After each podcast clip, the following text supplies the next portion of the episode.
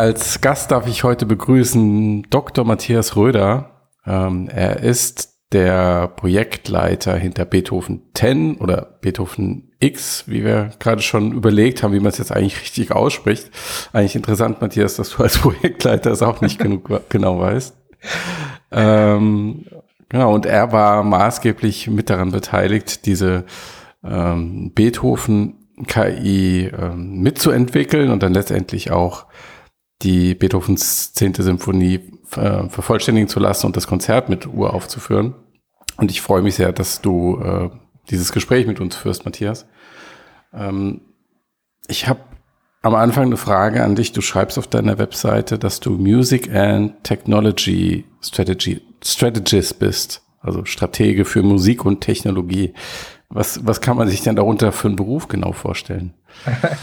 ja, also erstmal danke äh, für die Einladung, heute ja. mit euch ein bisschen. Zeit zu verbringen. Äh, freut mich total, ähm, weil es eine Herzensangelegenheit von mir ist, diese mhm. Verbindung von Musik und Technologie.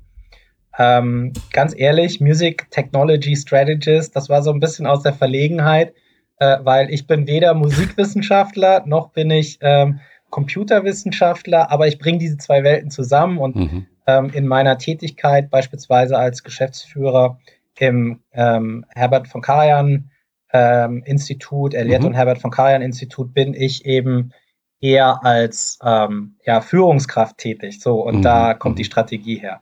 Mhm. Aber ursprünglich bin ich Musiker von Haus aus, habe Gitarre studiert, dann Musikwissenschaft ähm, und mich immer schon mit Technologie befasst, so in den 2000ern schon mit künstlichen neuronalen Netzwerken, als jeder sagte, Gott, warum verschwendest du deine Zeit? und so, so kommt das zustande. Und dann bist du eines Morgens aufgewacht und hast dir gedacht, hm, Beethovens Zehnte muss vollendet werden, aber das ist für einen Mensch eine zu große Aufgabe. Also lass uns eine künstliche Intelligenz trainieren, das zu tun. Oder wie nee. kann man sich das vorstellen? Gar nicht. Ich habe die Idee gar nicht selber gehabt. Die Idee ah, okay. kam vom äh, Michael Schuld bei der Deutschen mhm. Telekom. Mhm. Und ähm, der rief mich eines Tages an und mhm. ähm, fragte, sag mal für äh, das Beethoven-Jahr 2020 mhm. haben wir uns überlegt, kann man mit KI die zehnte Symphonie vollenden? Mhm. Und da habe ich erstmal gesagt, boah, das weiß ich nicht, Michael, keine Ahnung. Äh. Was ist eine KI? Nein.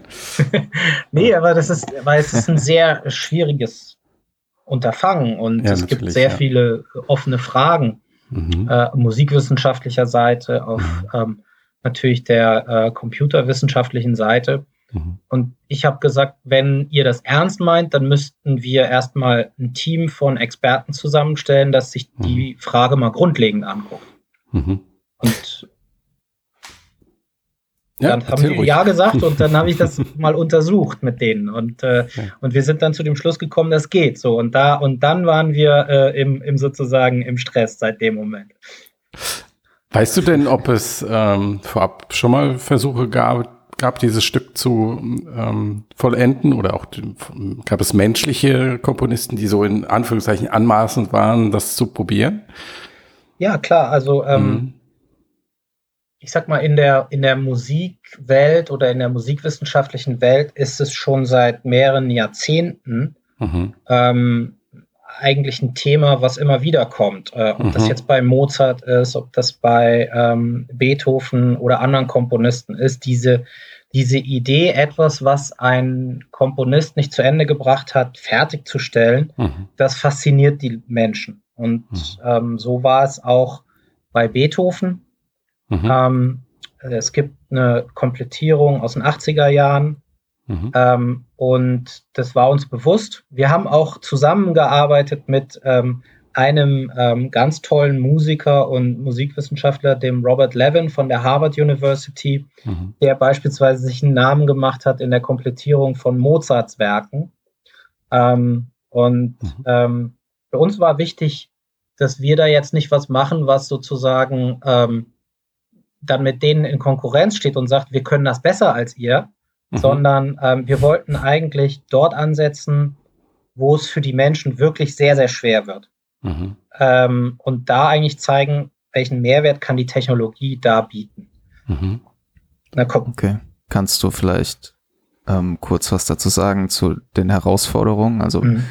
was, also was ist da an Material vorhanden? Warum ist das so schwierig? Ne? Also vielleicht für diejenigen, die das nicht Vielleicht musst du auch halt hier und da so ein bisschen, was ist eigentlich eine Symphonie, was bedeutet es, das zu vervollständigen, was ist für ein Ausgangsmaterial mhm. irgendwie denn vorhanden und was ist die große Herausforderung und die zweite Frage ja, ist dann noch. Das waren doch schon fünf. ja jetzt schon angedeutet. I'm sorry, die aber die, äh, die, die, die, sechste oder wie viel da auch immer Frage wäre noch so ein bisschen, du hast es ja jetzt gerade angedeutet, ähm, dass es eben Bereiche gibt, die dann für den Menschen sehr schwer sind und ja. wo ihr die auf die Maschine ja. setzt. Ja. ja, Vielleicht kannst du all diese Fragen beantworten. In einem Satz. In einem Satz, ohne eine Abhandlung ja. äh, zu geben. Also generell ist es so, wenn, wenn jemand komponiert, dann ähm, fängt diese Person meistens mit Ideen an. So, und irgendwann werden diese Ideen aufgeschrieben, dann wird daran gearbeitet, dann werden die konkreter. Und dann kommt man so in eine Phase rein, wo man dann anfängt zu komponieren und Sachen wirklich auszuarbeiten. Und viele Kompositionen, die sind, und dann nach dieser Ausarbeitungsphase kommt dann eine Phase, wo man wirklich was aufschreibt, was fertig ist. Und jetzt gibt es Kompositionen, die, die brechen ab in dieser letzten Phase. Das heißt, das ist alles schön ausgearbeitet. Man hat halt nur das Ende nicht aufgeschrieben, aus irgendeinem Grund. Dann gibt es Kompositionen, die brechen in der Kompositionsphase ab. Und dann gibt es eben Dinge, die sind noch in der Skizzierungsphase, bevor eigentlich die Kompositionsarbeit so richtig beginnt. Und bei der Beethoven 10 ist es genau dort, also sehr, mhm. sehr früh in diesem mhm. Prozess. Mhm. Und äh, man muss halt dazu wissen, dass ähm, so jemand wie Beethoven sehr lange an den Ideen rumgearbeitet hat und immer wieder dahin zurückgekommen ist, bevor er mit der Komposition angefangen hat. Ähm, mhm. Das sind natürlich fließende Übergänge so. Und wenn du jetzt als Mensch äh, eine Komposition, die fragmentarisch geblieben ist, oder eine Komposition, wo nur Skizzen da sind, äh, komplettieren möchtest, dann musst du natürlich diesen Stil, in dem der Komponist gearbeitet hat oder die Komponistin sehr, sehr gut kennen. Mhm. Und du musst mhm. diesen Stil ähm, auch von dem, was du selber gerne machen würdest, von deinem eigenen Stil, komplett trennen. Ja. Mhm. Weil sonst wird es halt eine Komposition von XY auf mhm. Basis von Beethoven. Mhm. Und das ist, das ist relativ machbar, wenn die Komposition halt schon weit fortgeschritten ist. Dann kennt mhm. man auch sozusagen die Themen der Komposition gut, hat die Ideen da drin äh, wunderbar in der Verarbeitung vor sich, dann geht das gut. Aber je früher das Material ist, desto schwieriger ist das. Und mhm. Bei Beethoven 10 ist es so, es gibt circa 40 bis 45, 50 Skizzen, je nachdem, was man dazu zählt, was man außen vor lässt. Und ein großer Teil von denen ist ähm, noch recht rudimentär. Mhm. Und ähm, die Komplettierung äh, von Menschen, die es äh, da gab oder die vorarbeiten, die haben sich natürlich immer sehr stark auf das Material konzentriert, was schon weit entwickelt ist. Mhm. Ja? Und wir haben jetzt äh, gesagt, gut, eine KI hat den großen Vorteil, wenn sie den Stil gelernt hat eines Komponisten, dann hat sie hat nicht das Problem, den eigenen Stil zu haben. Mhm. Das kennt sie nicht. Sie hat keine eigene Intention. Mhm. Und deswegen kann man dieses Werkzeug eigentlich besonders gut nutzen bei diesen Werken, wo die Ideen noch sehr früh und unausgegoren sind. Mhm. Und das war unsere Herangehensweise. Wir haben also ähm, hier uns jetzt auf hauptsächlich die Skizzen äh, konzentriert, die bisher noch nicht in irgendwelchen Komplettierungen verwendet wurden. Und das macht es, glaube ich, so spannend. Mhm. Mhm, okay. Und ähm, vielleicht nochmal um das ein bisschen, du hast gerade schon angedeutet, wie eine KI dabei vorgeht. Wir können später auch nochmal im Detail darüber sprechen. Aber dass sie halt ähm, sozusagen neutral, neutraler ist als der Mensch und dass sie halt auf Basis einfach der Dateneingabe ähnliche Daten erzeugt ähm, wie würde es denn ein Mensch machen im Vergleich? Weil das ist ja wahrscheinlich schon ein anderer Ansatz. Der würde wahrscheinlich auch mehr über das Gehör lösen, Gehör lösen und ähm, mhm. vielleicht auch versuchen, sich reinzufühlen, sich in den Mensch reinzuversetzen. Oder würde der auch hingehen und sagen, nach musikwissenschaftlicher Theorie, okay, die und die Tonfolge, also muss er jetzt irgendwie in der Tonart bleiben und so weiter und so fort. Ja, also ähm, ganz viel von dem, was wir Menschen dann machen, ist natürlich ähm, lange antrainiert äh, und ähm, es ist sozusagen aus dem Erfahrungsschatz und können wir auch gar nicht so richtig erklären, warum wir das so machen und nicht anders. Und ähm, ich glaube, äh, das ist auch der Grund, warum es nur ganz, ganz wenige Menschen in der Welt gibt, die überhaupt in der Lage sind, sowas zu tun. Also das sind dann oft Menschen, die haben ein unheimlich enzyklopädisches Wissen über die Musikgeschichte. Ja? Also der Bob Levin beispielsweise, das ist ein Mensch, der ist einfach so fantastisch bewandert in der Musikgeschichte. Der kann dir am Klavier jede Symphonie von Mozart spielen aus dem Kopf. Und ähm, der hat das einfach alles unter seinen Fingern und in seinem Kopf und in seinem System. Und ähm, so sind die meisten anderen Menschen aber nicht. Und ich glaube, da ist der große Vorteil eben auch von, von KI-Systemen, die, die uns jetzt diese Möglichkeiten geben, obwohl wir selber als Menschen das nicht können. Und der, der Unterschied, tja, der Unterschied zwischen einer trainierten KI und einem Experten, der menschlich ist, das ist für mich sehr schwierig zu sagen. Ähm, ich glaube, dass auch wir Menschen letztendlich eben mit den Informationen und den Erlebnissen, den Erfahrungen, die wir gemacht haben, operieren.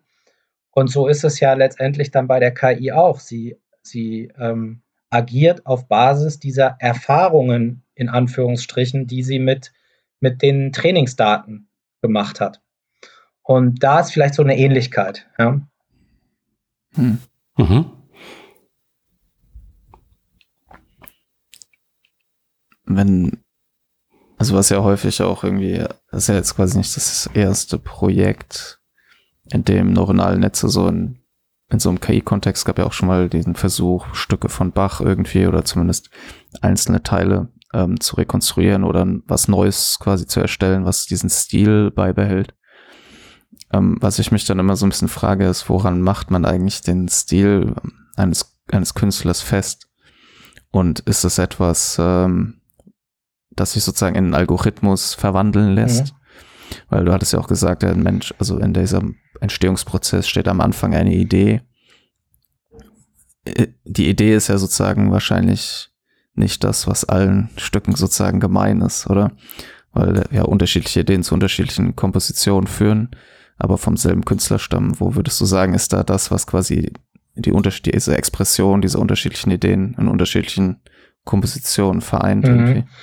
Ja, so wenn ich die Frage richtig verstehe, ähm, geht es darum, dass man sagt, was macht eigentlich das Besondere und das Neue in der Komposition aus, ähm, äh, die sozusagen immer noch in diesem persönlichen Stil des Komponisten mhm. ähm, entsteht, die aber dann nicht eine in unserer Wahrnehmung eine einfache Variation dessen ist, sondern irgendwie was Neues bringt. Ja, wo ist der Fortschritt jetzt zum ja. Beispiel bei Beethoven? Ähm, das ist eine total spannende Frage, weil natürlich die ähm, Konzepte von persönlichem Stil oder die Konzepte von einem regionalen Stil, jetzt Wien zu der Zeit oder ähm, ähm, ein Epochenstil, ja, Musik an der Grenze zwischen Klassik und äh, Romantik, die sind deskriptiv. Die werden sozusagen im Nachhinein von Wissenschaftlern und Theoretikern beschrieben. Ähm, mhm. Die Komponisten haben sich darüber, vielleicht einige, aber in der Regel gar keine Gedanken gemacht. Und ähm, äh, insofern sind diese Stilmerkmale auch immer sehr weich und sie sind letztendlich vom, vom Auge des Betrachters aus her zu verstehen. Ähm, was halt spannend ist, ist, wenn man jetzt mal so das Werk von Beethoven nimmt ähm, und äh, sich die Stücke anschaut, dann kann man sagen, die beschreiben einen Möglichkeitenraum. Etwas, äh, was in seinen Kompositionen vorkommt, äh, ist eine Möglichkeit im persönlichen Stil von Beethoven. Ähm, und dieser, dieser Möglichkeitenraum, der entwickelt sich äh, von der ersten Komposition mhm. bis zur letzten sozusagen, ist der im Fluss. Und die Veränderungen in diesem Möglichkeitenraum über die Zeit gesehen sind letztendlich die, ist die Dynamik dieses Stils wie er sich entwickelt hat. Mhm. Und jetzt ist die entscheidende und spannende Frage für uns halt gewesen, wir möchten ja etwas machen, was erkennbar ist als eine Komposition, wie sie Beethoven hätte tun können, die aber gleichzeitig mhm. auch diesen Anspruch, dass Beethoven immer wieder was Neues gemacht hat, äh, gerecht wird. So. Und da kommt jetzt maschinell gesehen die Variation beziehungsweise das Unerwartete mit rein, ja, der Zufall. Und irgendwo da zwischen dem, was ähm, innerhalb dieses Stilspektrums möglich ist und dem, was an Zufälligen da noch mit reinkommt, musste eine Balance gefunden werden. Und was mhm. wir aber dann auch noch hatten, war, dass der Beethoven halt in seinen Skizzen uns ja schon Vorgaben gemacht hat. Er hat zum Beispiel sich befasst sehr viel mit Musik, die er früher schon komponiert hatte. Also, da gibt es ein Thema aus einer früheren Klaviersonate. Da gibt es äh, ein Thema aus einem Menuett, was er komponiert hat. Äh, da bezieht er sich ganz deutlich auf seine fünfte Symphonie und all das zusammen, ja. Hinweis, dass er den Choral, Herrgott, dich loben wir, einbauen will. All das zusammen hat uns eine gewisse Vorgabe gegeben. Mhm. Und in diesem, in diesem Spektrum haben wir versucht, eben im Stil von Beethoven, aber mit Überraschungen auch was zu machen. Mhm. Und ähm, wie seid ihr denn dann vorgegangen? Also du hast am Anfang erzählt, okay, hm, keine Ahnung, ob das geht, das muss ich erstmal Experten zusammenbekommen. Dann habt ihr euch getroffen in dieser Expertenrunde. Dann habt ihr wahrscheinlich all diese Überlegungen, die, über die wir jetzt gerade gesprochen haben, da habt ihr einmal drüber nachgedacht. Und ähm, was war dann der nächste Schritt? Also was, was habt ihr euch überlegt? Naja, also wir, wir mussten das Problem lösen, dass wir auf Basis der Skizzen ähm, die KI arbeiten lassen wollen. Sprich, ähm, man trainiert die KI und dann in der Generationsphase, also wenn sie arbeitet, muss sie ansetzen mit der Skizze. Das heißt, äh, das ist der Anfang und der muss weitergeführt werden. Und ähm, dann haben wir uns überlegt, welche Technologien gibt es, um das zu machen. Ähm, wie können wir auch diese Skizzen übertragen in was Konkretes, Maschinenlesbares? Also das sind so Fragen, mit denen wir uns auseinandergesetzt haben. Ja, und ähm, da macht man dann auch viele Kompromisse, weil manchmal schreibt Beethoven was auf, was ähm, in der Art, wie es aufgeschrieben ist, nicht eindeutig ist. Aber mit der Zweideutigkeit kann der Computer noch relativ wenig anfangen, ja. So, und dann haben wir, dann haben wir halt so da äh, dran gearbeitet, das erstmal so zu übersetzen, dass das ähm, verständlich ist. Ja, und dann kommen die ersten Versuche. Man setzt also einen Trainingsdatensatz zusammen. Ähm, ich lache jetzt ein bisschen, weil wir haben am Anfang äh, mal einen Fehler drin gehabt. Da hatten wir noch irgendwie Popmusik mit drin im Trainingsdatensatz und dann waren die Ergebnisse ziemlich überraschend. Ähm, und das sind dann so Erfahrungswerte. Also man muss sich das so vorstellen, wir haben über Slack miteinander gearbeitet auf mhm. mehreren Kontinenten mhm. ähm, mit Zeitverschiebung. Mhm. Da gibt man abends ein Seed nach Amerika und äh, am nächsten Vormittag hat man 200 Varianten und dann hört man die sich durch und merkt, oh, da ist irgendwas schiefgelaufen. Was könnte das sein? Mhm. Da gibt es Telefonkonferenzen und so. Es war halt sehr spannend, diese, diese Phase. Vielleicht nochmal ähm, Nachfrage zu dieser Datensammlung. Wie habt ihr das denn konkret gemacht? Also ähm, ihr habt ja dann im Endeffekt schon, wie viele, wie viele Stücke habt ihr verwendet im Trainingsdatensatz letztlich? Also es sind hunderte Stücke. Wir haben ähm, mhm. gesagt, wir wollen natürlich relevante Genres, also Gattungen mhm. heißt ähm, Symphonien, jetzt nicht eine Oper. Mhm. Äh, äh, wir haben Klaviersonaten genommen, mhm. Streichquartette, alles solche mhm äh, äh, Gattungen von Beethoven. Und dann haben wir mhm. aber gesagt, Beethoven passierte ja nicht im luftleeren Raum. Mhm. Und äh, wir nehmen noch Musik auch von Zeitgenossen dazu, mhm. die er kannte, mhm. äh, die damals bekannt war. Einfach um das Ganze auch in der Menge auch ein bisschen zu unterfüttern. Ne? Ja. So, und wir hatten dann letztendlich äh, mehrere tausend musikalische Sätze. Also das sind so Stücke, die irgendwo zwischen drei und acht Minuten dann jeweils lang sind. Mhm. Äh, und mit denen haben wir das Trainingsdatenset gebaut. Mhm. mhm. Und du hattest äh, eben auch mit diesen doppeldeutigen Anmerkungen und so weiter und, und so fort gesprochen. Also hattet ihr auch sozusagen schriftliche, also so geschriebenes Wort und habt, wie habt ihr das sozusagen in Trainingsdaten verwendet oder wie habt ihr das ja. irgendwie ja, also wichtig ist ja beim Training, ähm, dass ich jetzt nicht äh, die Dinge im Trainingsdatensatz Satz verwende, mit denen ich nachher die Seeds mache. Ja, also weil sonst hm. habe ich so ein ähnliches Problem wie ähm, äh, dass ich sozusagen Overtraining habe. So, und, und dass das sozusagen, wenn im, im Trainingsdatensatz das drin ist, wonach ich später testen soll, dann wird es nichts. Und bei uns ist es so ein ähnliches ja. Problem gewesen, beziehungsweise wir haben im Trainingsdatenset nur die Stücke von äh, Beethoven und Komponisten seiner Zeit drin und die Seeds selber sind nicht im Trainingsdatensatz, weil die sind sozusagen das, was später in der Phase der Komposition die KI einfach triggert. Ja? Sie kriegt das mhm. dann und muss das benutzen, um weiter zu komponieren. So. Und deswegen hatten wir nicht das Problem, dass wir jetzt irgendwelche Ideen, die Beethoven äh, als Worte aufgeschrieben hat, in Musik übersetzen mussten, sondern das war okay, dann die ja. Grundlage auch der Diskussionen mit Experten vom Beethovenhaus und anderen mhm. Institutionen, um zu sagen, was bedeutet das für die Struktur der Komposition, äh, was könnte das bedeuten für die ähm, vielleicht Besonderheiten in der Instrumentierung und solche Sachen. Ja. Okay, ja. Das heißt, die, sozusagen die Datenverarbeitung dieser Daten fand dann eben durch menschliche Experten. Klar, also wir hatten ein Team von Leuten, von Musikwissenschaftlern, ähm, die Studenten, äh, Freunde, Friends and Family und äh, wir haben alle, wir haben alle dafür gesorgt, dass wir auch erstmal diese Musikdaten für den Trainingsdatensatz in, in einer Form hatten, wie wir sie nutzen konnten man denkt heutzutage immer, wir leben im digitalen Zeitalter, alle Daten sind da. Äh, es ist absolut nicht so. Ja, also. ja. Mhm.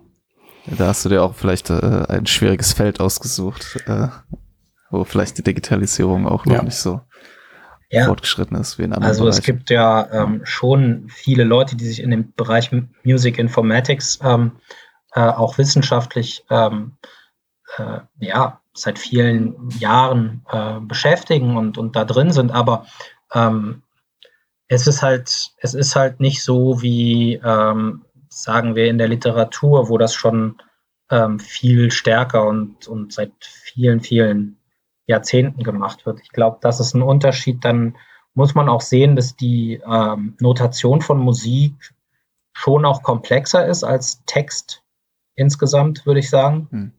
Und ähm, deswegen hat man dann halt auch sehr viele unterschiedliche Formate und, und das muss alles harmonisiert werden. Und da braucht man den Menschen. Also allein schon da ist eine super starke Kooperation zwischen ähm, Mensch und Maschine nötig. Mhm. Ähm, wir haben am Anfang drüber gesprochen und über den Unterschied zwischen ähm, wie würde ein menschlicher Komponist versuchen, sowas zu komplettieren und wie macht es eine künstliche Intelligenz? Und da hast du auch darauf hingewiesen, dass der Mensch ja, äh, ich sag mal in Anführungszeichen, Gefahr läuft, sich selbst so stark einzubringen, ja, und dann halt nicht das zu komponieren, was ähm, vielleicht Beethoven getan hätte, sondern das, was er glaubt, was Beethoven getan hätte in, auf seine Art und Weise. Ähm, wenn ihr jetzt ähm, euch zusammensetzt und darüber nachdenkt, wie hätte er es gemacht und dann stellt ihr diesen Datensatz zusammen. Und wenn ich es richtig verstanden habe, ist dieser Datensatz ist ja schon sehr grundlegend für das, was am Ende bei der KI rauskommt. Ne? Weil wenn irgendwie Popmusik drin ist oder so, dann klingt es halt komplett anders. Genau. Ähm, ist das dann nicht eigentlich ein sehr ähnlicher Prozess, nur verlagert. Also weil mhm. auch ihr als Menschen ja natürlich dann eine Vorstellung davon entwickelt, wie sollte es sein. Entsprechend wählt ihr die Trainingsdaten aus und letztendlich lenkt ihr damit die Maschine in eine bestimmte Richtung. Mhm. Ja, das ist absolut richtig. Ähm, es, deswegen sehen wir unser Projekt auch nicht als einen Beitrag zu die Maschine so stark machen, dass Menschen überflüssig werden, sondern oh. ganz im Gegenteil. Ähm, wir loten eigentlich die Grenze zwischen maschineller und äh, menschlicher Kreativität aus und wo da die interessanten ähm, Kooperationen sind. Und ähm, für mich ist auch in diesem Projekt ganz klar geworden, dass das Zusammenstellen, das Kuratieren von Trainingsdatensätzen und diese ganze Phase des Trainierens letztendlich Teil des kreativen Prozesses sind. Und für alle Komponistinnen und Komponisten, die das dann in Zukunft nutzen werden, solche Technologien, wird das eine entscheidende äh, Tätigkeit sein in ihrer kreativen Arbeit. Also da bin ich voll bei dir. Mhm. Finde ich interessant, weil man also so äh, gerade im Datenkontext hat man ja meistens so die Vorstellung, das ist so ein langweiliger Rechenschieberjob irgendwie, wie, wie speichert man, wie geht man mit Daten um und so, aber dann die, diese äh, Vorstellung, dass es ein sowas wie Creative Data Strategists gibt. oder vielleicht oder Datenkomponisten auf eine gewisse Art und Weise. Ja. Die Musik dadurch erschaffen, dass sie, ähm, ja, es ist ja eigentlich eine, fast eine Art von Remix. Ja, absolut. So ja? Du kannst so, eine moderne Form des DJs, der KI-DJ. Der steht nicht ja. selbst am Table und macht die Samples, sondern stellt die Datensamples zusammen und dann wird aufgeführt. Es ist eigentlich jemand, der auch so Erfahrungswelten für die KI generiert. Mhm. Ja, wenn man mal so in diesem Bild bleiben will. Mhm. Was, und, ja. Ja. Was, ja, ich, was sorry, wir fallen uns ja nicht gegenseitig ins Wort. Du zuerst. Ähm, und was wäre aus deiner Sicht dann, wenn, wenn diese Erfahrungswelten erschaffen werden, was wäre aus deiner Sicht dann der Vorteil? Also man könnte wahrscheinlich viel schneller viel mehr Musik generieren zum Beispiel. Sicher, das ist ein Punkt. Ähm, mhm. Den finde ich aber gar nicht so ähm, entscheidend. Ähm, ja. Also wenn ich jetzt darüber nachdenke, wie würde ich eine solche, äh, einen solchen Zugewinn an Kreativität eigentlich sehen? Mhm. Schau, ich könnte, ich könnte einen, einen Beethoven mit einem, äh, weiß ich nicht, Stockhausen kombinieren.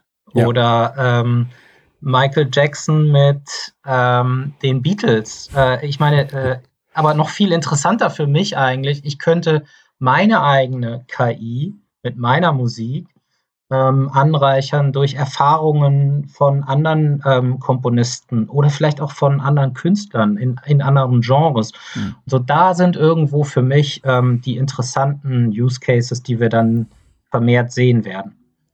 Das ist jetzt ja auch keine Tagträumerei. Ich meine, es gibt, es gibt einige Avantgarde-Künstler, die das ja sowieso schon machen. Also das ja. ist, ist letztendlich auch schon da. Mhm. Ja, es eröffnet irgendwie neue kreative Räume in gewisser Weise. Ja, genau. Oder ich nutze. Ähm. die KI als Inspirationsquelle oder ich nutze sie als Sparringspartner oder als mhm. Korrektiv. Ich kann zum Beispiel auch eine KI wunderbar nutzen, ähm, sagen wir im Bereich der Performance, könnte ich eine KI haben, die mir sagt, so wie du dieses Stück spielst, machen es alle anderen auch. Mach doch mal was Interessantes. oh, die hätte aber viel zu tun dann wahrscheinlich. Ja. Ähm, würdest du ja. so weit gehen und sagen, künstliche Intelligenz ist ein Instrument?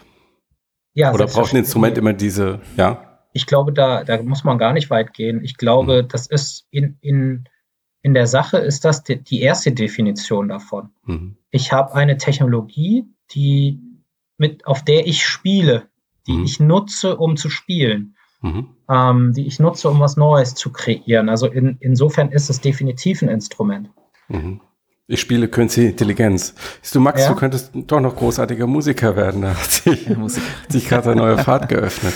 Ja, hervorragend. Ähm, ich finde, also was du da ansprichst, das sieht man ja auch gerade jetzt auch in der, in der, sozusagen in der Bildkunst oder so, ist es ja jetzt auch schon relativ verbreitet. Also diese Kooperation zwischen bildgenerierenden Text, äh, also KI-Systemen und Künstler. Und das sieht man ja auch, dass das KI-System eben nicht automatisch, also es produziert interessante Variationen von Bildern, aber das kann halt jeder und das kann ich auch und das habe ich auch schon gemacht. Aber dann muss man doch selbst ehrlich genug zu sich sein und sagen, okay, das reicht jetzt noch nicht, dass das große Kunst ist. Da brauchst du dann eben noch den Mensch irgendwie, der da am anderen Ende mit dem System interagiert. Ja, es braucht den, aber es braucht auch das Publikum, dass das, was mhm. dabei rauskommt, als Kunst erfahren möchte. Ja. Und ich sage das ganz bewusst so, weil ähm, das natürlich auch, ähm, es ist so, wir können Kunst und Kunstwerke nicht allein aus sich selbst her definieren, sondern Kunst steht nicht im luftleeren Raum, sie braucht ein Publikum, sie braucht sozusagen die gesellschaftliche Umgebung, in der das Ding als Kunst anerkannt wird. Und es ist ja auch nie so, dass alle sagen, jawohl, das ist Kunst. Äh, es gibt welche, die sagen, für mich ist das keine Kunst. Äh, Beispiel Joseph Beuys, äh, wo die Reinemacher-Frau fragt, kann das jetzt weg oder soll das hier bleiben? Und also solche, solche Themen gibt es ja. Und das ist die Geschmacksurteile. Ähm, auch so, wenn, wenn man sich überlegt, was als Kunst angesehen werden kann überhaupt zu jedem gewissen Zeitpunkt dann haben wir jetzt auch genau die gleiche Diskussion. Kann ein von äh, einem Computer generiertes Musikstück äh, Kunst sein? Da sagen ganz viele nein, weil ähm, es braucht doch den Künstler, der Emotionen ausdrücken will. Da sagt natürlich jeder Kunsttheoretiker und Kunstwissenschaftler sofort, das ist ja eine, eine Vorstellung von Kunst, die ist ja total antiquiert. Ja. So, aber es sind die Realitäten ja. in der Welt. Und mhm. das macht spannend. Ja. Ja, das wäre so auch, ähm, vielleicht kannst du ein bisschen deine Eindrücke schildern, weil ähm, das war jetzt schon ein längerer Prozess. Ähm, und da hast du ja mit vielen unterschiedlichen Menschen aus unterschiedlichen Hintergründen zusammengearbeitet. Mich würde so interessieren, wie ähm, auch jetzt die Musiker, mit denen du zusammengearbeitet hast, wie die so den Umgang mit der Maschine erlebt haben, was es für so eine Eingewöhnungsphase war, was sie quasi kritisiert haben, was sie irgendwie als positiv empfunden mhm. haben. Also ich fange vielleicht mal in unserem eigenen Team an. Wir haben ja ähm, mhm. also Experten aus der Musikwissenschaft, aber wir haben auch einen Komponisten, den Walter Werzowa in unserem Team. Und ähm, am Anfang waren natürlich auch die Ergebnisse erstmal nicht so stark und ähm, dann war doch äh, auch von Seiten der, sagen wir, ähm, äh, Wissenschaftler aus der Musik äh, erstmal so, ja, das hätte Beethoven so nicht gemacht, das ist ja äh, das und das ist falsch und hier hätte man das so machen müssen. Also man, man hat sehr stark gemerkt, wir Menschen kommen sehr stark von Regelsystemen, die wir für uns immer wieder bauen. Also nicht rigide mhm. unbedingt, aber doch wir denken sehr viel in, das ist richtig und das ist falsch. Oder das ist passend ja. und das ist nicht passend. Und ähm, eigentlich ist das Interessante, dass man durch so ein Projekt auch anfängt, über diese Kategorisierung nachzudenken. Weil ähm, viel, viel Kritik, die wir jetzt zum Beispiel auch am Ende bekommen haben über die, äh, über die ähm, Musik selber, die sagte dann, ja, also das und das hätte Beethoven nie getan. Dabei sind das genau die Skizzen, die Beethoven aufgeschrieben hat. Und wir haben es eins zu eins in der Komposition halt an einigen Stellen, ja. So. Und äh, da muss man sich halt auch selber hinterfragen. Ähm, dann, ich sag mal jetzt Walter äh, als Komponist hatte ja die Aufgabe, einerseits in dem Trainingsprozess mitzuhelfen, Feedback zu geben, was man sozusagen besser machen kann, aber dann auch mit den hm. vielen, vielen Varianten, die die KI produziert hat, letztendlich eine Auswahl zu treffen und dann das fertige Stück zusammenzuführen.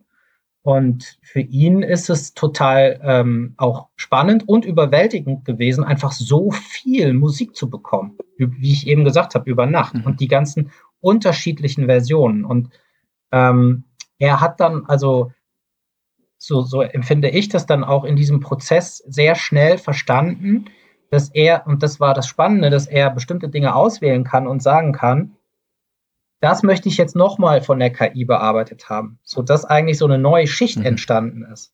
Ja, mhm. eine Auswahl von Walter, die dann wieder zurück in die KI kam. Und wir haben dann auch äh, Teil-KIs entworfen, sage ich mal. Wenn zum Beispiel Stücke miteinander ähm, nicht gut zu verbinden waren, also die nicht gepasst haben, da haben wir eine KI gemacht, die mhm. diese zwei durch eine andere KI generierten Fragmente miteinander verknüpft hat. Mhm. Und, oder wir haben eine KI gemacht, die Harmonien schreibt oder ähm, mhm. Kontrapunkt, also verschiedene Stimmen, die miteinander harmonisieren. Mhm. Äh, so, so, so sind eigentlich in dieser künstlerisch-menschlichen Zusammenarbeit ähm, neue, neue Werkzeuge dann entstanden. Ja. Mhm. Und die, die Musiker, die es gespielt haben, als die dann das erste Mal die Musik hatten, das war bei der Pressekonferenz 2019. Da hatten wir mal eine Skizze durch die KI erweitern lassen und das für Streichquartett und Klavier orchestrieren lassen. Und die hatten dann, also wir kriegten dann so einen aufgeregten Anruf von der Telekom. Ähm, ja, die, die Musiker fragen, wo ist denn, wo sind denn jetzt die Noten von der KI? Und dann haben wir gesagt, nee, da ist schon die KI drin. Und, und das war dann ja. natürlich für uns toll.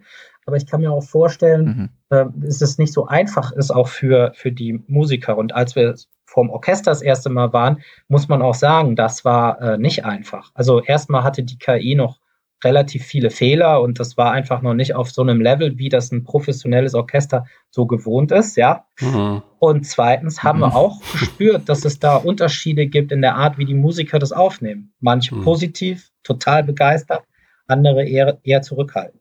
Mhm. Meinst du, sie hätten es anders aufgenommen, wenn sie nicht gewusst hätten, dass das Ergebnis von einer Maschine, von einer KI generiert wurde? Ja, ich glaube schon, aber das ist ja Teil dieses Experiments, oder? Ja. Wie gehen wir mit dem um? Mhm. Und was ist unsere Einstellung? Es ist so ein bisschen wie auch so ein Spiegel, den man sich selbst dann vorhalten kann. Mhm. Ja, das fand ich eigentlich sehr interessant, also weil da habe ich auch drüber nachgedacht, also ich bin überhaupt nicht dazu in irgendeiner Art und Weise in der Lage, das einschätzen zu können, ob das Stück jetzt quasi das äh, in das Beethoven-Gesamtwerk sich einordnet oder sonst irgendwas.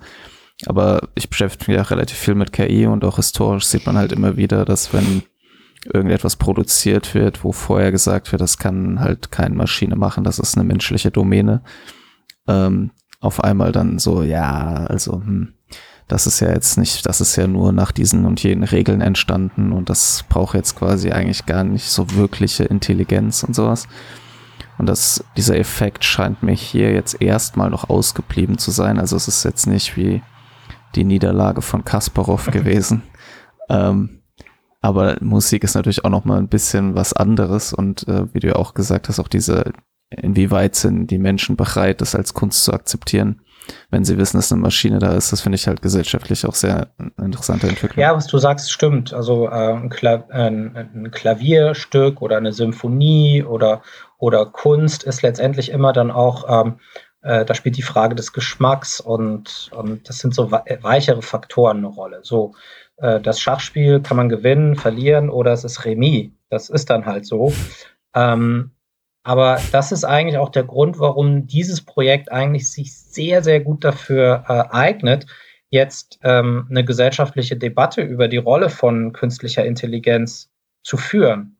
Ähm, möchten wir uns auf diese Technologie einlassen, sie Teil von unseren Kunstwerken, von unserem Leben werden zu lassen, oder wird sie uns quasi oktroyiert als Gegner, der uns dann besiegt? Und ähm, da, sind, da sind natürlich viele Meinungen da, das ist auch gut so. Aber ich habe auch das Gefühl, wir haben ein bisschen Angst oder zu viel Angst und die müssen wir abbauen, ja. damit wir irgendwie mit Mut äh, auch die, die großen Herausforderungen mit Hilfe der Technologie angehen können. Mhm. Ich überlege gerade, ob wir da auch einem gedanklichen Widerspruch auf die Spur kommen in einem anderen Kontext. Helf mir mal, ob mein Gedanke Unsinn ist oder ob der in die richtige Richtung führt, weil ähm, Matthias, du kennst ja bestimmt auch die Diskussion rund um Vorurteile von in KI-Systemen, mhm. die in KI-Systemen enthalten sind, wenn sie zum Beispiel mit viel menschlichem Internet textioniert sind. Mhm. Jetzt sagen wir, ähm, nicht diese KI hat Vorurteile, sondern sie gibt menschliche Vorurteile wieder, weil sie ja im Grunde zutiefst menschlich ist, weil sie halt aus menschlichen Daten lernt. Wenn diese Musik jetzt aber Musik generiert, sagen wir, hey, Moment mal, das ist ja keine menschliche Musik, das ist ja nur Musik von, von der Maschine. Mhm. Also äh, kommt euch das auch so vor, dass das einfach äh, einmal so gedreht und einmal so gedreht? Mhm. Weil auch euer, euer, euer Werk ist ja eigentlich zutiefst menschlich, weil alles, was da reingegangen ist, eure Überlegungen und die Daten, die ihr zusammengestellt, all das ist von Menschen gemacht. Ja, das finde ich voll interessant, was du sagst. Ähm, das ist, äh, das ist nicht der einzige Widerspruch. Also man, man sagt im Grunde genommen ja auch immer wieder, die Maschine kann keine Emotionen spüren. Ähm, deswegen kann sie keine Kunst machen. Mhm. Aber die Emotionen sind ja in den Trainingsdaten mit drin. Also der, die mhm. Emotionen, die die Komponisten in die Musik reingegeben haben, sind in der Musik. Mhm. Und die Emotionen mhm. werden sowieso ja nur im Zuhörer entstehen. Also mhm. äh, technisch gesehen gibt es keine Emotion in der Musik. Mhm. Die, die, entsteht nur in unserem Körper, während wir sie hören oder spielen. Und das ist, ähm, das ist im Grunde genommen hier auch der Fall. Und jetzt könnte man sagen, äh, in gewisser Weise ist das, was bei den ähm, Klassifizierungsalgorithmen ähm, und dem Bias, die diese Systeme haben, das Problem darstellt, bei uns eigentlich der Vorteil sozusagen, ja. Weil du hast natürlich äh, ein, ein kre kreatives System muss gewisse, ich sage jetzt mal Vorurteile oder Positionen oder eine gewisse ähm, Auswahl haben. Ansonsten wird es ja nur ein, ähm, sag mal, völlig unausgedrücktes, ähm, generelles äh, mhm. Ausdrücken. Mhm. Ja, also ich kann es nicht so gut beschreiben, aber es ist dann eigentlich ähm, Musik ohne Ecken und Kanten. Mhm. Also Popmusik, nein, Quatsch. Nee, Pop, ähm. nee, gar nicht. Also überhaupt nicht. Also es ist gut, dass du es ansprichst, weil ich will, ich will ähm, das ganz deutlich sagen. So äh, der Unterschied zwischen zwischen Popmusik äh, und klassischer Musik, der dann immer so hervorgehoben wird, der ist überhaupt nicht so stark da. Mhm. Ähm, ist immer weniger geworden, war wahrscheinlich auch nie so stark. Und ich finde, ich finde das total wichtig, dass wir also in der Klassik uns auch öffnen. Und deswegen mhm. mache ich ja solche Projekte, die auch äh, ja, streitbar sind. Mhm. Ja. Mhm. Wenn, wir hatten ja irgendwie jetzt schon zwei, dreimal über diese Idee der Idee gesprochen, die halt irgendwie am Anfang von irgendeinem äh, Werk steht. Was mir bei, bei diesem, bei Beethoven 10, X oder wie auch immer, ähm, eben auch, was ich auch sehr interessant finde, ist, dass da jetzt sozusagen natürlich nicht nur eine Maschine und viele verschiedene Varianten auch von Maschinen beteiligt waren. Du hast ja gesagt, ihr hattet mehrere Systeme auch und habt die kombiniert. Dann auch noch verschiedene Köpfe, die sozusagen da mit dran wirken. Ähm, und so, dass das quasi sich ja eigentlich verabschiedet dann erstmal von dieser Idee. Es gibt diesen einen Genius, der zu Hause sitzt, quasi im Kerzenschein und seine Idee über Monate, Jahre lang entwickelt und halt zu Papier bringt. Ähm, da könnte man natürlich jetzt sagen, okay, und genau das könnte man dann vielleicht raushören, so nach dem Motto, viele Köche ja, verderben den Brei, dass man sagt, ja, es fehlt halt dieses Stringente, dieses, was dieser eine quasi vereinte Geist in dem Schädel von einem Menschen halt herausproduzieren kann, geht vielleicht verloren, wenn so viele Leute daran mhm. beteiligt sind. Klar, ähm, jetzt ist das Kollaborieren für Künstler nichts Neues. Also ähm, mhm.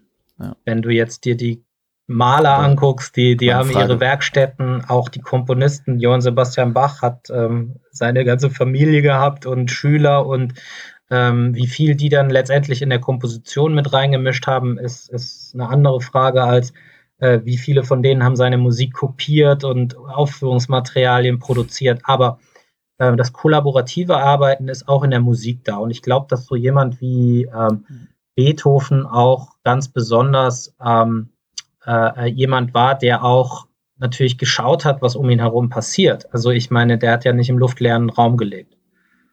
Ähm, ja. Mhm. Aber hast du so den Eindruck, dass so diese Vorstellung, also dass das auch ein Grund für den Widerstand ist, dass halt eben immer noch diese Vorstellung gibt von, von diesem Genie, das halt so im Alleingang quasi Musikgeschichte ja, klar. Das ist, das ist der Weg, wie wir oder die Art und Weise, wie wir äh, Kreative sehen. Ähm, und zwar durch die Bank. Also, mm, das stimmt, ja. Ne, also, das ist die einsamen Genies, das sind die, ähm, das sind die kreativen Superstars, aber das ist auch in unseren Firmen so. Also, da gibt es die Innovationsabteilung, mm. ja, da, äh, die Vorstandsetage soll kreativ sein, alle anderen sollen ausführen. Ich übertreibe jetzt, aber das mhm. sind genau die Probleme, die wir heute haben. Und ähm, der Tim Höttges von der Telekom, der hat auf der Pressekonferenz jetzt letzten Samstag gesagt, wir müssen jetzt schauen, wie wir das, was hier durch dieses Projekt gemacht wurde, an Erkenntnissen, an, an neuen Ideen, wie wir das mhm. auch ins Unternehmen hinein kom kommunizieren. Mhm. Also es ist, ist klar, wir sind an einem Ort, an einem Punkt, wo, wo sich da einfach ein neues Zeitalter auch auftun muss. Und es ist meiner Meinung nach nicht das digitale Zeitalter, das auf das industrielle folgt hm. oder das Informationszeitalter, hm. sondern auf dieses äh, ausgehende industrielle Zeitalter kommt jetzt das kreative Zeitalter. Ja, und hm. wir müssen es schaffen, dass die Menschen sich als kreative Wesen verstehen, ähm, die, die auf ihre Kreativität Zugang haben und daraus neue Ideen entwickeln, neue Innovationen, denn nur so können wir die großen Probleme, die wir haben, lösen hm. ähm, und, und auch garantieren, dass wir für uns alle ein, eine gute Basis schaffen. Wohlstand, hm. Sicherheit ähm, und ja, Gesundheit. Hm. Ich finde auch den Prozess, den du beschrieben hast, wie ihr gearbeitet habt und auch, dass ihr so viele Stücke, unterschiedliche Stücke ausgewählt habt ähm, und natürlich ganz viele Entscheidungen selbst getroffen habt als Menschen in diesem Prozess, der unterstreicht das ja auch nochmal weil ja. ihr wirklich Weil normalerweise findet man mit künstlicher Intelligenz ja KI ersetzt den Mensch, ähm, sie automatisiert alles, alles klappt plötzlich von selbst, der Mensch wird mhm. nicht mehr gebraucht. Und ihr habt KI zwar benutzt und letztendlich war auch die Ausgabe einer KI das Ergebnis eurer Arbeit, aber ohne das ganze menschliche Zutun wäre dieses Ergebnis niemals möglich gewesen und das wird auch in Zukunft so sein. Wahrscheinlich. Genau. So, ja, so ist es. Äh, also ich glaube, ja. die Geschichte der ähm, algorithmischen Komposition zeigt es auch. Ähm, es braucht immer, es braucht immer die, den kreativen Input von Menschen am Anfang und auch das Korrektiv am Ende. Ähm, wenn es, wenn es rein maschinell erstellte Musik ist, dann ist sie sehr häufig dann halt doch irgendwo ein bisschen langweilig. So. Mhm. Jetzt kann man sagen, gut, aber du weißt doch nicht, Matthias, wie sich die Technologie entwickelt. Klar, weiß ich nicht. Könnte doch sein, dass wir in 20, 30 Jahren so eine fantastische Technologie haben, dass das tatsächlich dem Menschen ebenbürtig ist.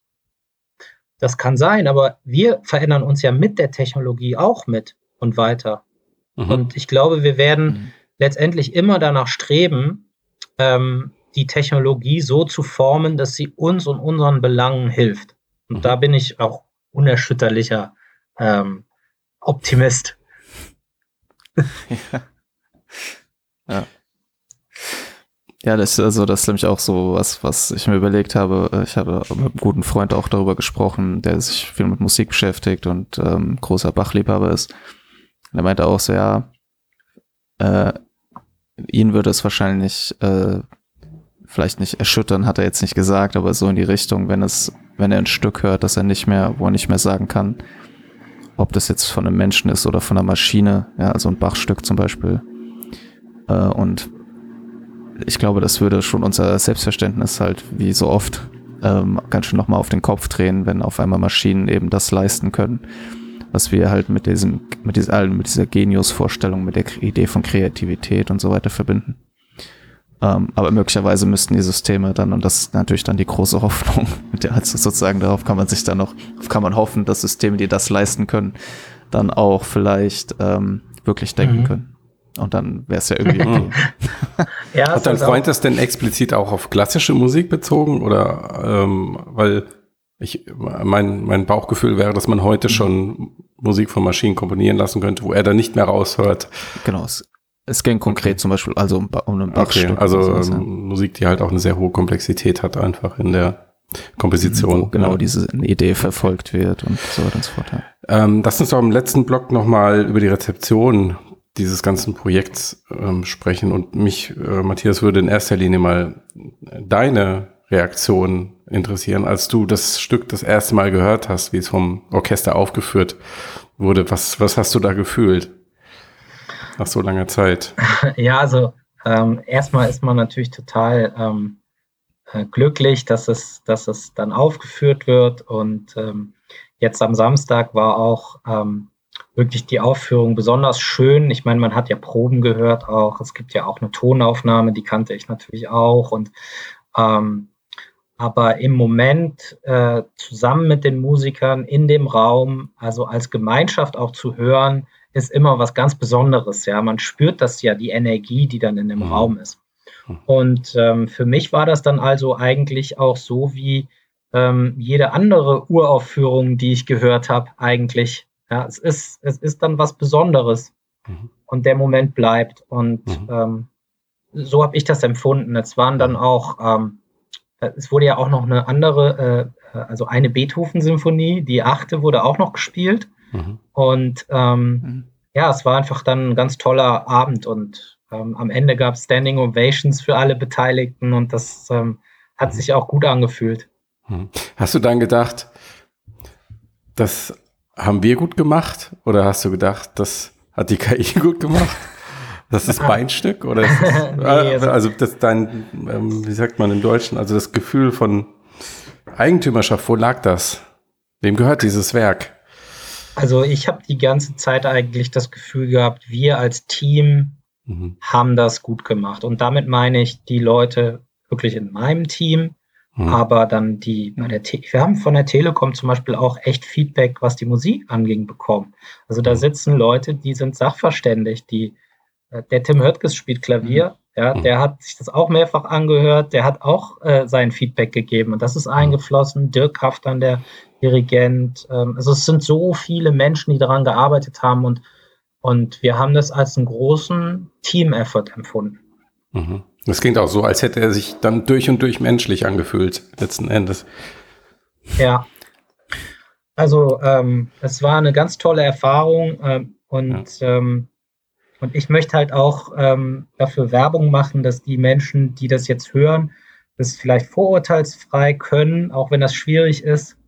Ähm, oder dass vielleicht der oder die eine äh, und andere, nachdem sie diesen Podcast gehört haben, äh, nochmal zurückgehen und hören oder mit anderen Ohren hören, ähm, weil ich glaube, äh, es ist spannend, was jetzt entstehen kann aus mhm. dieser Kombination. Mhm. Du bist ja auch ähm, selbst Musiker. Hat es sich denn äh, für dich wie Beethoven, Beethoven ange angehört? Mhm. Ja, klar. Also es gibt ja ganz viele ähm, Anklänge auch an andere Werke von ihm. Mhm. Ähm, was, was ich halt aber auch von Anfang an immer gesehen habe und deswegen ist es für mich jetzt nicht so eine große Überraschung, ist eben diese Auseinandersetzung mit den früheren Werken von Beethoven, mhm. Ähm, die er in den Skizzen drin hat. Und ähm, auch so ein bisschen diese Idee, dass es doch wahrscheinlich ganz anders geworden wäre, die zehnte als die neunte war, die ja sehr bombastisch, in allen Dimensionen irgendwie was Neues Bringendes war. Und deswegen hat mich das nicht so stark überrascht. Was man sehr gut raushört, ist, glaube ich, auch Beethovens ähm, große Verehrung ähm, von Mozarts Musik. Mhm. Ähm, das hört man im Übrigen auch in der achten Symphonie ganz stark. Deswegen war das eine gute Kombination an dem Abend. Mhm. Und so habe ich schon das Gefühl, dass es ähm, eine Version ist, die Beethoven vielleicht hätte auch so machen können. Mhm. Wahrscheinlich hätte er halt auch noch viel länger dran gearbeitet als wir und äh, einiges dann wieder verworfen. Mhm. Deswegen ist er nicht fertig geworden. Genau, uns ist auch klar, dass wir jetzt nicht äh, was gemacht haben, was, was äh, der genialen Qualität von äh, der neunten Symphonie entspricht. Das ist auch, ja. glaube ich, offensichtlich. Hm. Hm. Glaubst du denn, also wenn wir jetzt mal rumspinnen, glaubst du denn, das wäre überhaupt möglich gewesen? Ausgehend von dem Moment, wo man weiß, wie, die, wir haben das im Prinzip im, vorhin schon mal andiskutiert, ähm, dass man halt weiß, wie es entstanden ist und dass der Mensch halt einfach dieses Gefühl und diesen Kontext braucht. Da ist jemand Großes, der was Großes erschaffen hat und das sind halt nicht die vielen Menschen und diese eine Software. Also bei die, hattest du das Gefühl, es hat eine faire Chance? Also du, du meinst jetzt sozusagen ähm, eine faire selbst Chance. In der Bewertung, ja. Also selbst wenn du sagst, es erreicht dieses Genie nicht, könnte theoretisch, wenn ihr das Teil jetzt noch hundertmal durchlaufen lässt und irgendwann kommt was raus und dann hört man das und denkt, okay, das ist jetzt auf einmal das Genie oder wird man das immer in diesem ganzen Kontext einfach bewerten? Ja, ich glaube, also für mich persönlich ist Genie sowieso eine sehr problematische ja. Kategorie. Jetzt, wenn mhm. ich das mal beiseite schiebe, mhm. ähm, dann dann bleibt immer noch dieses Vorurteil, das ich selber habe, weil es eben von zum Teil der Maschine kommt. So, mhm. da äh, glaube ich, äh, kommt man als Mensch auch dann erstmal nicht drüber hinweg, es sei denn, dass man wirklich auch an, an seinen eigenen Meinungen und Einstellungen arbeitet, indem man mit anderen spricht, die äh, eine andere Meinung haben, dass man, mhm. dass man sozusagen versucht, ähm, sich in, in diese andere Welt hineinzuversetzen. Und dann hat es, glaube ich, auch echt eine Chance. Also wir haben ja mhm. auch Leute, die das hören und sagen, wow, das ist ja total krass und toll. Ich meine, äh, die gibt's auch, die darf man nicht vergessen. Und ähm, ich würde sogar sagen, in der Masse sind es mehr, die das sagen, als äh, die, die total kritisch sind. Mhm. Ähm, ich glaube, insofern ist das eine reelle Chance, ja, schon. Mhm. Und ähm, darauf aufbauen würde mich auch nochmal deine Meinung jetzt einfach als Musiker interessieren, weil ich habe jetzt ein Zitat auch gelesen von dem Dirk Kaftan, also der Dirigent, der sich ja eher, also ich weiß nicht, ob er es kritisch gemeint hat, aber es kommt ein bisschen kritisch rüber, ähm, wenn er sagt, ähm, dass dieses Stück ähm, zeigt, dass KI nichts Originäres, nichts Neues erschaffen kann, wie es der Mensch nun mal könnte. Und ähm, ich stelle mir dann die Frage, ist es denn wirklich so, dass Musiker wirklich komplett neue Dinge erschaffen? Oder kann, kann ein Mensch kom etwas komplett Neues erschaffen? Oder ist es nicht letztendlich immer nur eine Veränderung von all dem, was er in sich aufgenommen hat, mit ein wenig von sich selbst? Und dann hast du ein, ein weiteres Ergebnis.